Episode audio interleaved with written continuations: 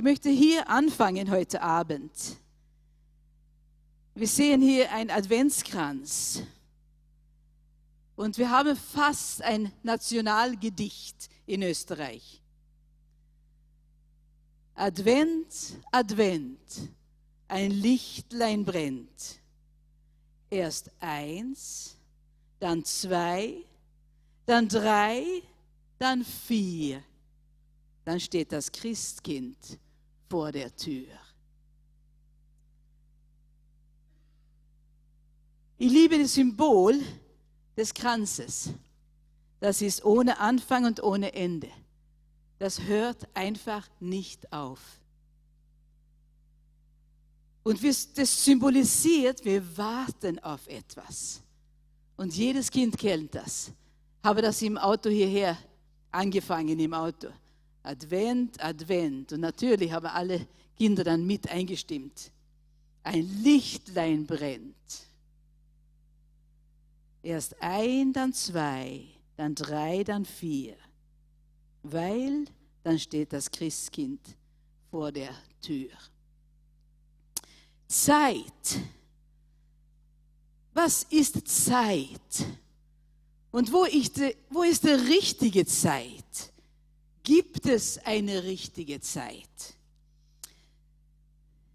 Wir sind ja ziemlich viel auf Reisen und wir müssen manchmal auch Platz nehmen in ein bisschen günstigere Hotels oder Pensionen oder wie das nennen soll. Aber sehr oft gibt es in, im Foyer, wenn man reinkommt, drei große Uhren und dann ein kleineres unterhalb. Und der eine zeigt meistens die Moskauer Zeit. Und die Moskauer Zeit ist zwei Stunden vor unserer Zeit. So, wenn wir hier fünf haben, wo wir unseren Gottesdienst anfangen, dann ist es schon sieben in Moskau. Welche ist richtig, fünf oder sieben? Wenn wir ein bisschen westlich fahren, nach London, was meistens die zweite Uhr zeigt, dann ist es minus eine Stunde. Dann war das nur vier Uhr, wann es hier fünf war. Und fahren wir noch mehr westlich nach New York, dann war das 11 Uhr vormittags. Sechs Stunden hinter uns. Wenn wir vielleicht Südost fahren, nach Jerusalem, wo vieles sie zugetragen haben, was wir jetzt auch symbolisieren mit unserem Adventskranz, dann sind sie eine Stunde voraus. Dann ist es 18 Uhr. So, was habt ihr für Uhrzeit heute Abend? 8.15 Uhr. 18.15 Uhr. Meins ist 18.17 Uhr. Gibt es noch ein Angebot? 16? Auch wenn wir uns zu der Zeit halten, die wir in unserem Land gebrauchen, kann es kleine Verschiedenheiten heißen. Wo ist die richtige Zeit? Wer hat das exakt richtige Zeit für Wien heute Abend? Im Griechischen gibt es ja zwei Wochen für Zeit oder Zeitraum und wir reden öfters darüber. Und doch habe ich es am Herzen heute noch ein bisschen zu erwähnen. Das erste Wort heißt Kronos, die Zeit, von der wir jetzt gesprochen haben, die ablaufende Zeit, die Uhrzeit, die wir verwenden. Zwölf Stunden und dann geht es noch eine Runde bis 24 Uhr in der Nacht. Die quantitative Zeit, die in Minuten gemessen wird, wovon jeder dieselbe Menge hat. Hört, hört. Manchmal meinen wir, wir sind die Einzigen, die ein bisschen Stress haben. Wir sind die Einzigen, die ein bisschen mehr zu tun haben. Jeder von uns hat dieselbe Menge von Minuten, dieselbe Menge von Zeit, von Stunden. In Minuten gerechnet ist es 1440 Minuten am Tag. wie verbringst du deine Zeit? Wie verbringst du deine 1440 Minuten?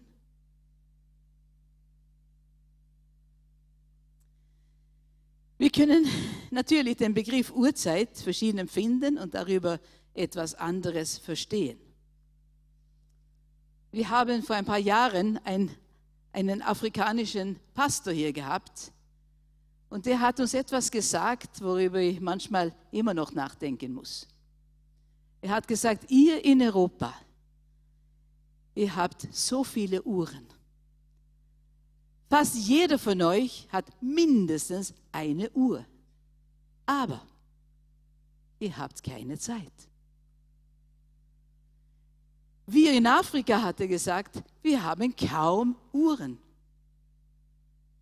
Da hat absolut nicht jeder eine Uhr.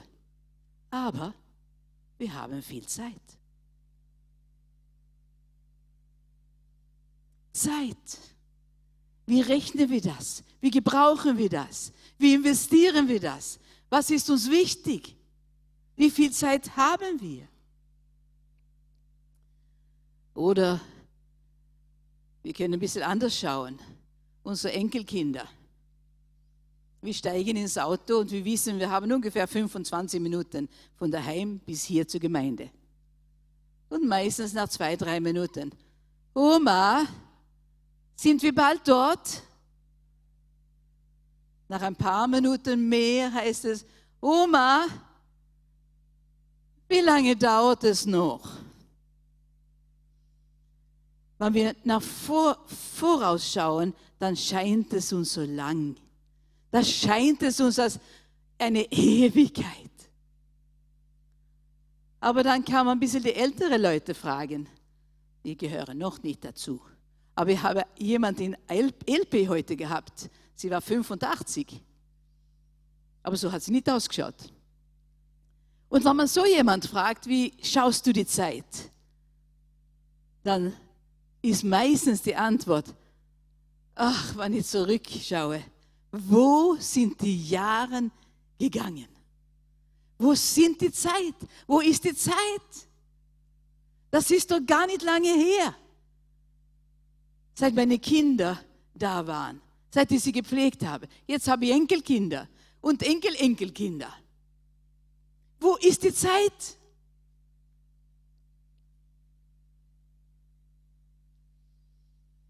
Wo ist die Zeit?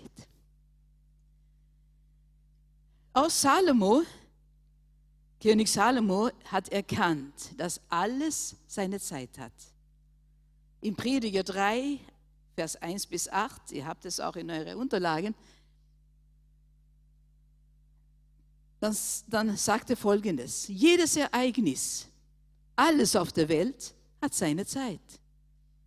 Geboren werden und sterben, pflanzen und ausreißen, töten und heilen, niederreißen und aufbauen, weinen und lachen, klagen und tanzen.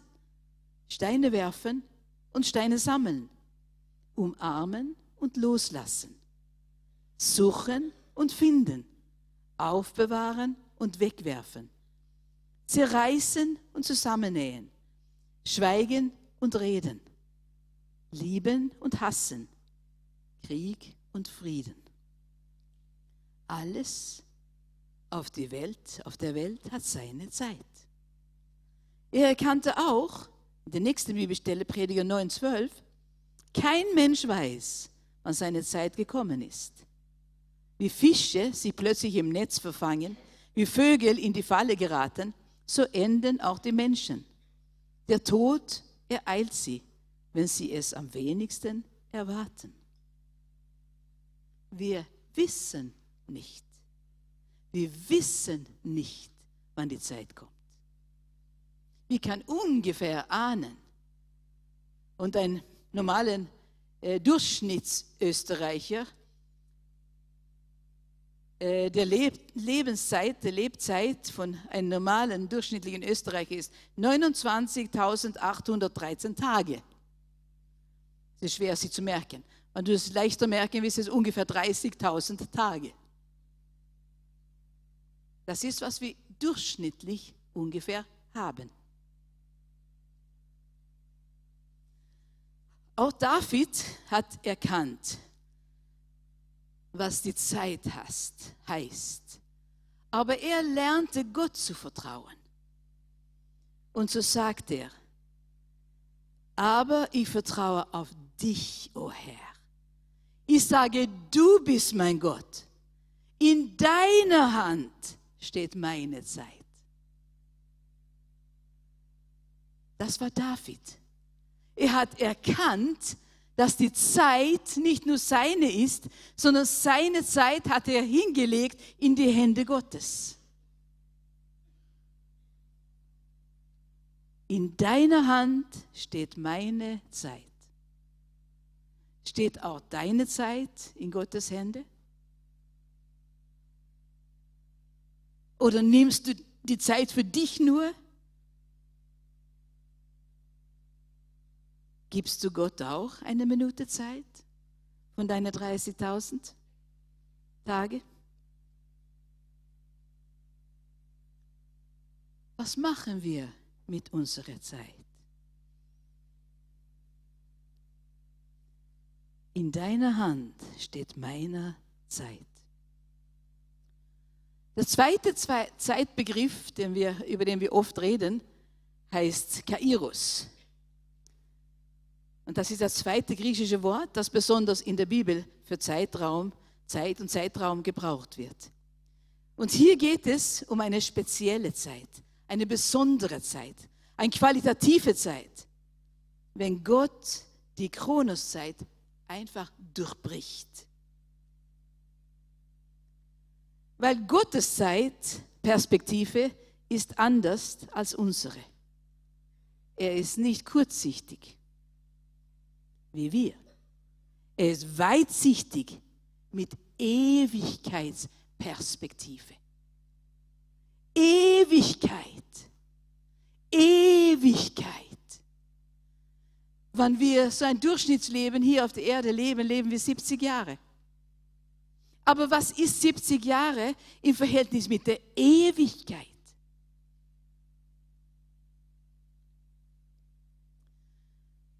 Solche Momente, Kairos-Zeiten, war zum Beispiel, wann Jesus geboren wurde.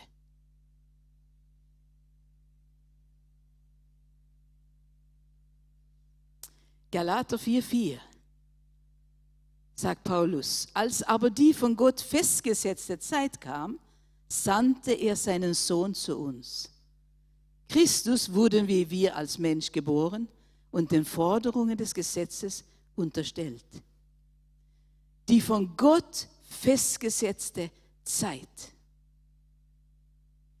Diese festgesetzte Zeit, die wurde 700 Jahre vorher prophetisch ausgesprochen. Jesaja ist derjenige, der Prophet, der Sagen und Offenbaren, Offenbarung kriegt, wie das sein wird. Wie wird es sein? 700 Jahre vorher. Jesaja 7 und 14. Die Jungfrau wird schwanger werden und einen Sohn bekommen. Immanuel, Gott ist mit uns, wird sie ihn nennen. Sagt Jesaja. 700 Jahre vorher. Gut 700 Jahre. Und dann ein paar Kapitel später sagt er noch was. Das Volk, das in der Finsternis lebt, sieht ein großes Licht. Hell strahlt es auf über denen, die ohne Hoffnung sind. Ein großes Licht. Hell strahlt es auf über denen, die ohne Hoffnung sind. Das war so ein Kairos-Moment. Die Hirten sind am Feld gewesen und plötzlich kommt ein Engel. Und, und Engel, die Herrlichkeit steht es, war um ihn. Und es wurde Licht mitten in der Nacht. Mitten in der normalen Nacht. Eine Stunde war das vor oder nach uns. Jetzt muss ich nachdenken. Eine Stunde vor uns. Aber irgendwann in der Nacht, vielleicht war das um 12 Uhr, vielleicht war das bei uns um 1 Uhr, aber das war mitten in der Nacht. Und normalerweise ist unsere Zeitordnung, dass wir Tag das nennen, wo es einigermaßen hell ist. Jetzt im Winter ist es ein bisschen länger dunkel. Und Nacht nennen wir das, was im Normalfall ganz dunkel ist. Wir können rausschauen jetzt. Es ist dunkel. Aber da kommt Gott und bricht die Dunkelheit. Er bricht rein mit Kairos-Zeit mitten in Kronos-Zeit. Da, wo es schwarz sein soll, da kommt er mit Licht und bricht die Dunkelheit. Ich weiß nicht, was es dunkel ist in deinem Herzen heute. Vielleicht kannst du nicht klar sehen. Vielleicht ist es so viel Verzweiflung, genau wie es hier war. Das Volk, das in Finsternis lebt, die ohne Hoffnung sind. Ist es deine Situation heute? Ist es dunkel? Siehst du nicht klar? Bist du ohne Hoffnung? Er kann das Dun die Dunkelheit durchbrechen. Er kann dir ein Kairos-Moment geben, mittendrin, mitten da, wo du nicht denkst. Viola hat es gesagt in, ihre, in ihr Zeugnis. Sie hat gesagt, ich habe eigentlich kaum gedacht, dass da, weil mein Vater war ja kaum da. Gott kam und brach hinein in die Kairos, in die, in die Kronoszeit. Er brach hinein. Er kam mit seinem Licht, da wo Krankheit war, da wo keine Hoffnung mehr war. Er kam und brach. Und es wurde Licht. Und es wurde Heilung. Und es wurde Befreiung. Von der Sklaverei der Rauchen, von Sklaverei äh, Alkohol, von Sklaverei seine Krankheit. Der Herr kommt mit Kairos-Zeit und bricht die Kronen, Kronos-Zeit. Die Katalin hat auch ein Zeugnis gegeben in, in dieses Programm, was gelaufen ist. Sie hat bezeugt, dass ihr Krebs weggegangen ist. Und sie ist auch zum Arzt gegangen. Und das, glaube ich, sollen wir auch tun. Dass auch die Ärzte sehen, die tun ihr Bestes. Aber das gibt Limitations für, auch für Ärzte wo sie nicht mehr kommen, wo sie nicht mehr durchkommen können. Aber wenn wir beten, kann das passieren, was über das Normale geschehen kann. Und sie ist zum Arzt gegangen und sie war gesund. Kairos-Momente, mittendrin in Kronos-Zeit.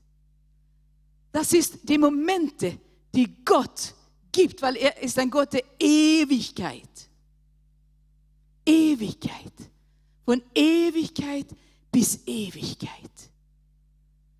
Und wir haben unsere, in unserer Live-Gruppe diese Woche, die waren nicht so viel und das war, manchmal ist es auch so schön. Dann hat man ein bisschen mehr Zeit füreinander und für, für Fragen und für das, was wir manchmal erzählen wollen. Und dann, dann kam es auch von jemand, ja, die Zeit hier, die Zeit hier, auch wenn es schwer ist manchmal. Aber eigentlich ist sie ja so kurz im Verhältnis zu der Ewigkeit. Wo haben wir unseren äh, Blick? Wo schauen wir hin? Wo schauen wir hin? Schauen wir auf den ewigen Gott, der uns Ewigkeit versprochen hat zusammen mit ihm? Oder schauen wir nur hier und gehen in den Kreis und gehen in den Kreis und gehen in den Kreis und die kommen nie raus aus dem Kreis? Vielleicht nicht, es sei denn, Gott kommt und bricht der Kreis und du kannst rausgehen. Kairos-Zeit mitten in Kronos-Zeit. Und dann sagt Johannes weiter, ihr, ihr sei ja weiter. Vers 5, ihr habt es auch auf eure Papiere. Denn uns ist ein Kind geboren, ein Sohn ist uns geschenkt. Er wird die Herrschaft übernehmen man nennt ihn wunderbarer Ratgeber, starker Gott, ewiger Vater, Friedensfürst. Welche Namen?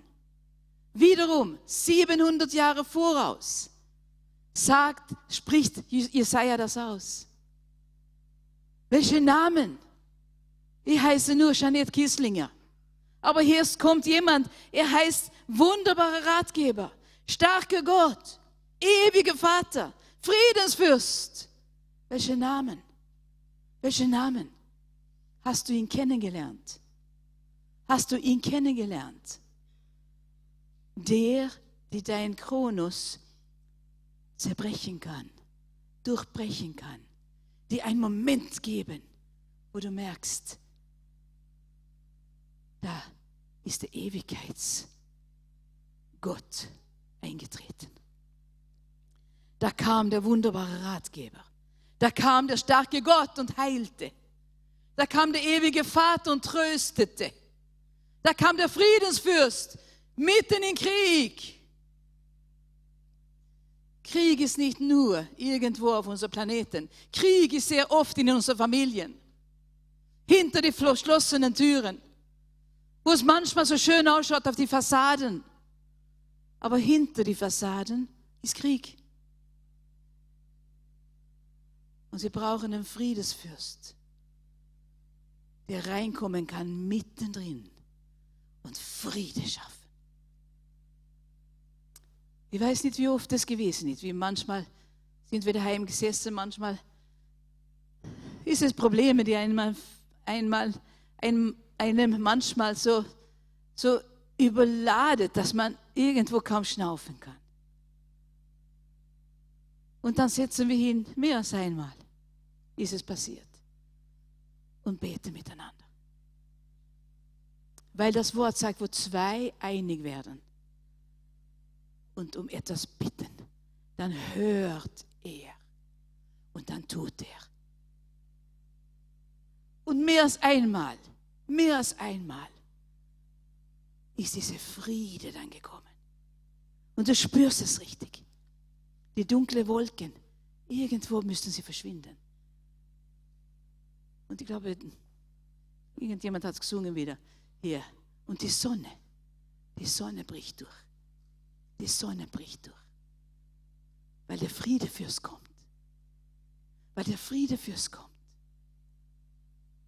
Und alles andere ist dem unterordnet.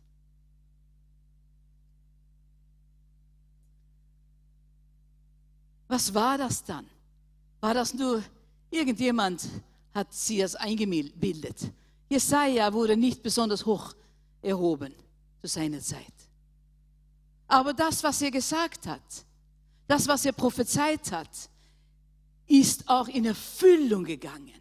Und das sehen wir, dass der ewige Gott dabei gewesen war und ist. Er ist immer noch da, der ewige Gott. Er hat noch alles unter Kontrolle. Wir glauben das manchmal nicht. Aber er hat es. Und Matthäus 1, 21 bis 23. Sie wird einen Sohn zur Welt bringen. Den sollst du Jesus nennen. Der Herr rettet. Das ist, was der Engel zu Josef sagt denn er wird die Menschen seines Volkes von ihren Sünden befreien.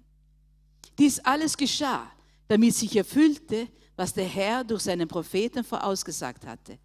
Die Jungfrau wird schwanger werden und einen Sohn zur Welt bringen. Den wird man Immanuel nennen. Immanuel bedeutet Gott mit uns. Das geschah weil der ewige Gott hat längere Zeitperspektive als nur 70 Jahre. Oder 80 oder 85 und manchmal 100 oder 109, glaube ich, ist unsere älteste Schwester jetzt in, in unserer Bewegung. Er hat Ewigkeitsperspektive.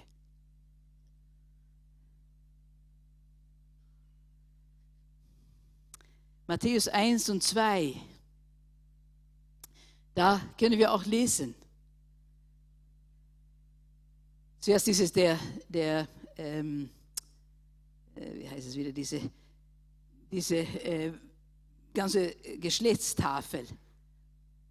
Stammbaum, genau, jetzt ist mir das Wort weggegangen.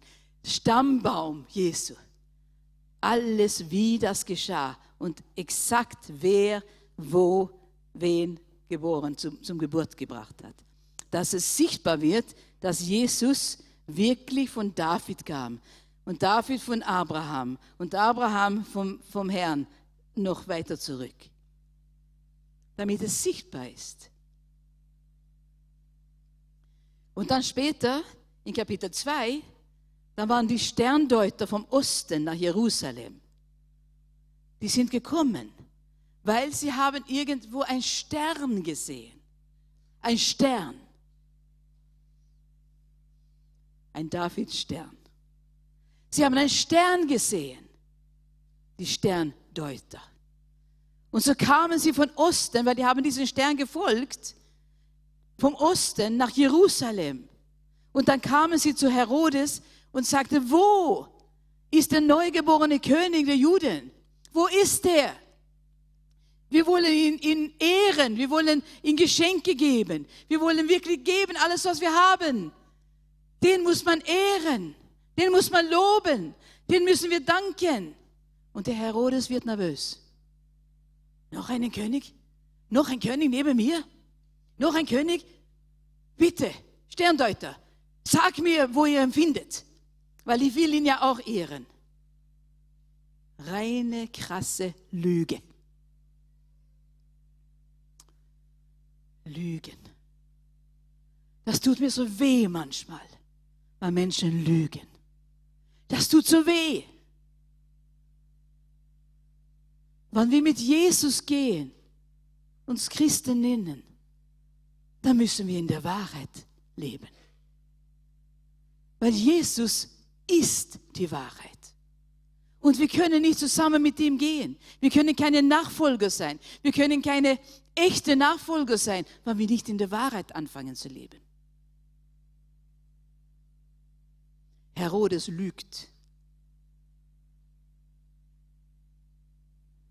Er will ihn gar nicht Ehre bringen. Sondern was will er? Er will ihn umbringen. Und wenn er ausgerechnet hat, ungefähr wie alt dieses Kind sein kann, dann gibt er einen Befehl, dass alle Kinder in Jerusalem und, und in Umgebung, die unter zwei Jahre sind, die sollen einfach getötet werden.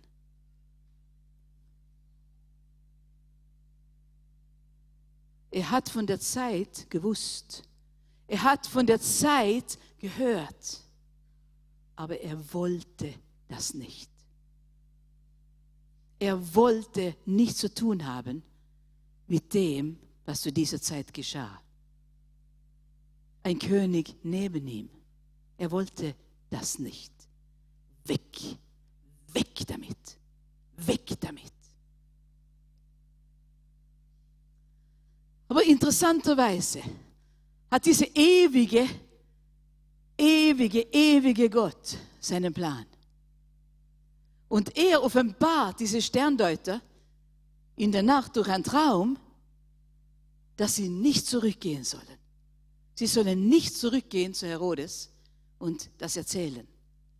Und sie und, und ihnen wird klar, dass Herodes ihn nur töten will.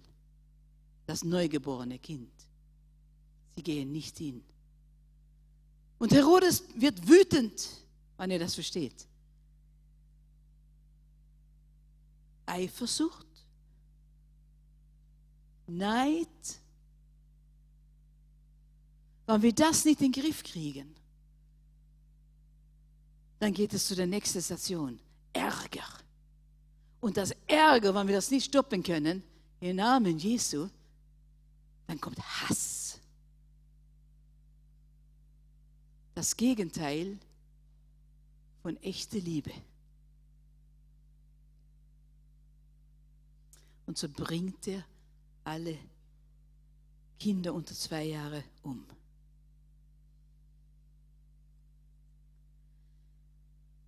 Und dann lesen wir in Lukas 2, das ist zwei, in den zwei Evangelien, wird ein bisschen verschieden erzählt, verschiedene Seiten von derselben Sache. Da ist der Kaiser Augustus und der hat zum ersten Mal eingerufen zu einer Volkszählung. Warum?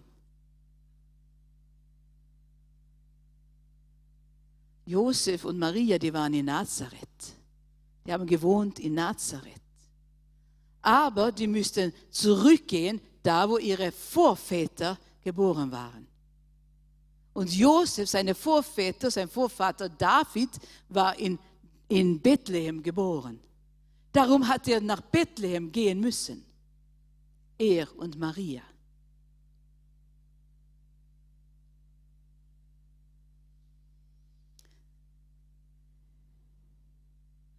Und dann steht es hier auch.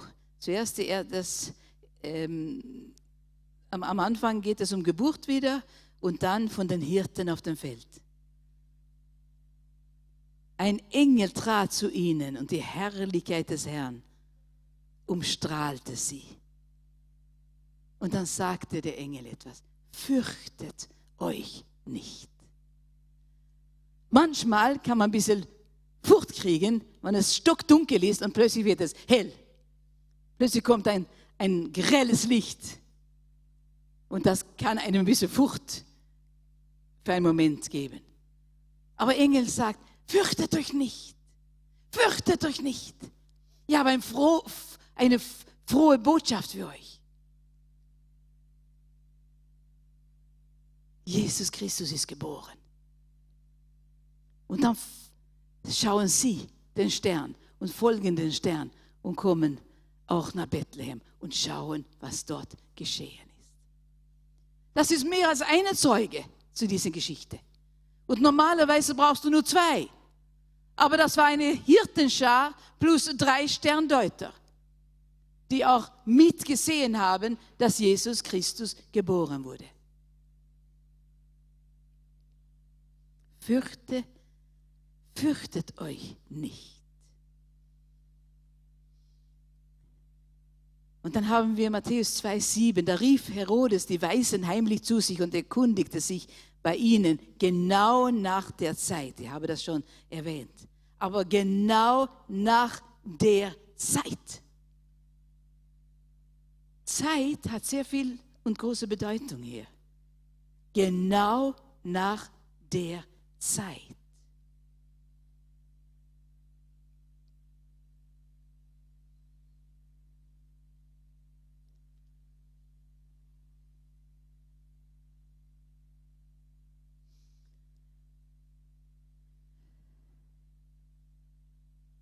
Was machen wir mit unserer Zeit?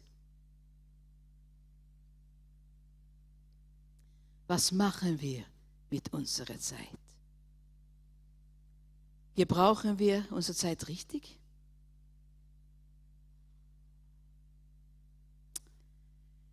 Wie gebrauchst du deine Zeit? Lukas 2,7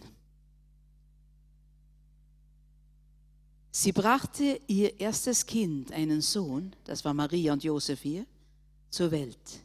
Sie wickelte ihn in Windeln und legte ihn in eine Futterkrippe im Stall, denn im Gasthaus hatten sie keinen Platz bekommen. Wir kennen diese Geschichte.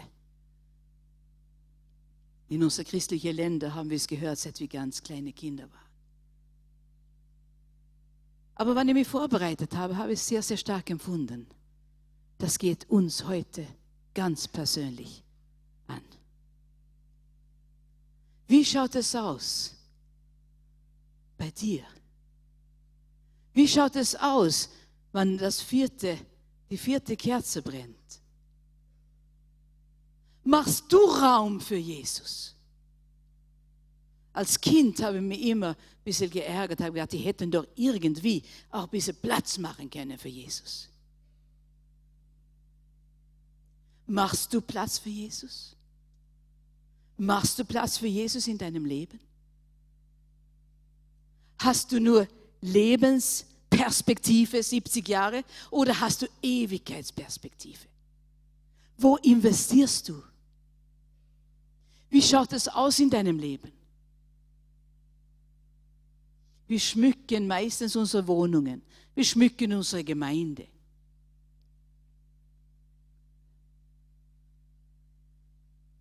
Schmücken wir auch unser Leben für Jesus?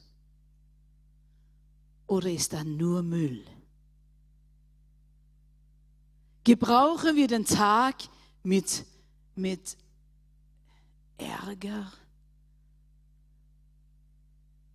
der hat mir Unrecht getan, den vergebe ich nicht. Die hat mir Unrecht getan, die vergebe ich nicht. Sowas Unfaires. Ist das, womit wir unser Leben füllen? Ist das, was wir Tag aus, Tag ein sprechen? Manchmal hört niemand mehr als uns selber, wir selber. Wir reden manchmal für uns selber. Was ist in deinem Leben? Hast du Platz für Jesus? Hast du Raum? Hast du Zeit? Hast du Kronos Zeit für Jesus? 24 Stunden hat jeder von uns. Wie viel gibst du den Herrn? Machst du Raum für ihn? Gibst du ihm Zeit?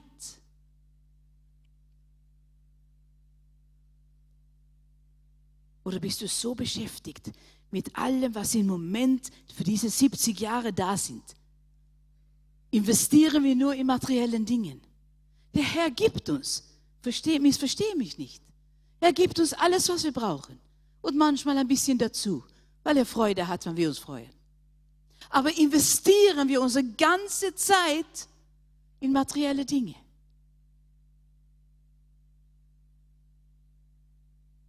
Oder haben wir auch Zeit für jemand, der das braucht, gerade im Moment? Hat unsere afrikanische Bruder recht?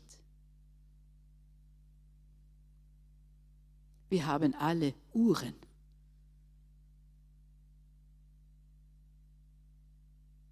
Aber haben wir auch Zeit?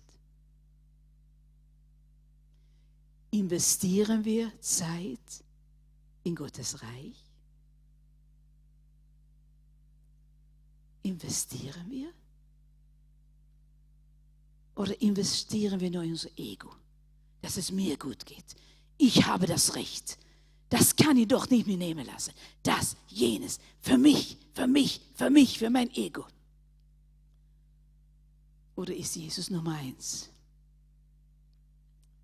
Weil es um Ewigkeitsperspektive geht machen wir Raum für Jesus. Machen wir Raum für Jesus.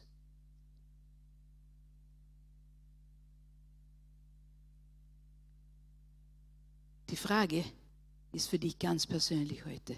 Ich habe mir auch die Frage gestellt. Und ich habe den Herrn um Vergebung gebeten. Er gesagt, Herr, das ist wahr. Manchmal tue ich ein kleines Spielchen oder du, ja, es gibt so manche so Kleinigkeiten, aber die Zeit ist weg. Die Zeit ist weg. Und die können wir nicht mehr holen. Die ist weg. Wo investieren wir unsere Zeit? Wo investierst du deine Zeit? Hast du Raum gemacht für Jesus. Habe ich Raum gemacht für Jesus.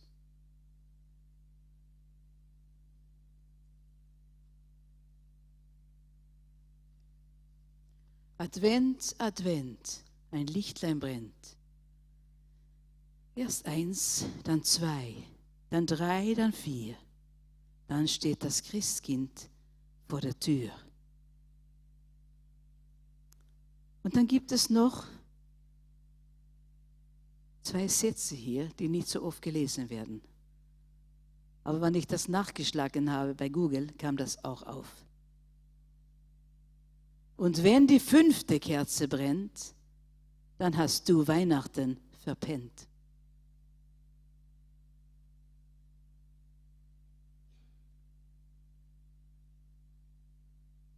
Wir können ein bisschen schmunzeln vielleicht über die, den Ausdruck.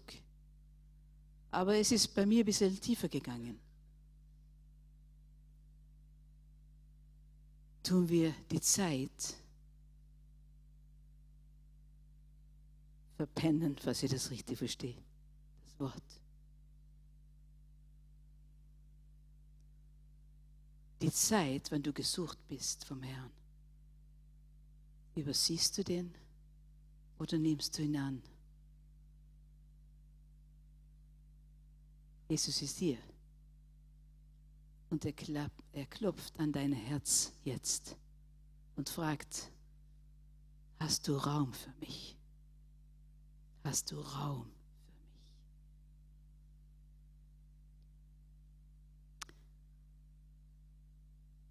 Ich glaube, Maria, du gerne ein bisschen was spielen. Und ich glaube, wir tun ein paar einfach leise Minuten. Ich möchte beten und dann lassen wir noch ein paar Minuten. Lass es sinken in dir und antworte den Herrn. Antworte nicht mir, antworte den Herrn. Hast du Raum für Jesus? Jesus, ich danke dir, dass du die Zeit genommen hast, auf diese Erde zu kommen. Und durch, du bist durchgegangen, so wie wir alle, damit du uns verstehen kannst, damit du real sein konntest und kannst. Du kennst unsere Not, unsere Nöte. Du kennst, wo es schwarz ist, wo es eine, keine Hoffnung gibt. Aber Herr, du bist hier heute Abend. Und da, wo noch Müll bist, dann bist du nicht beleidigt.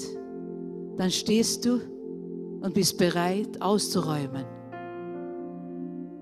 sauber zu machen damit du dann mit deinem Frieden dann erfüllen kannst mit deinem Heiligen Geist. Jesus, ich danke dir, du bist hier. Und du gehst bei niemandem vorbei. Es sei denn, wir sagen, wir wollen deinen Besuch nicht. Wir haben keinen Platz. Danke, Herr, dass es noch Zeit gibt noch sind alle vier Kerzen nicht aus. Noch ist es Zeit. Danke, Jesus, dass wir dir einladen können. Auch wenn alles nicht in Ordnung ist. Weil genau das hast du gemacht. Aus Liebe bist du für uns gestorben, während wir noch Sünder waren und sind. Danke, Herr dass du uns besuchst heute Abend.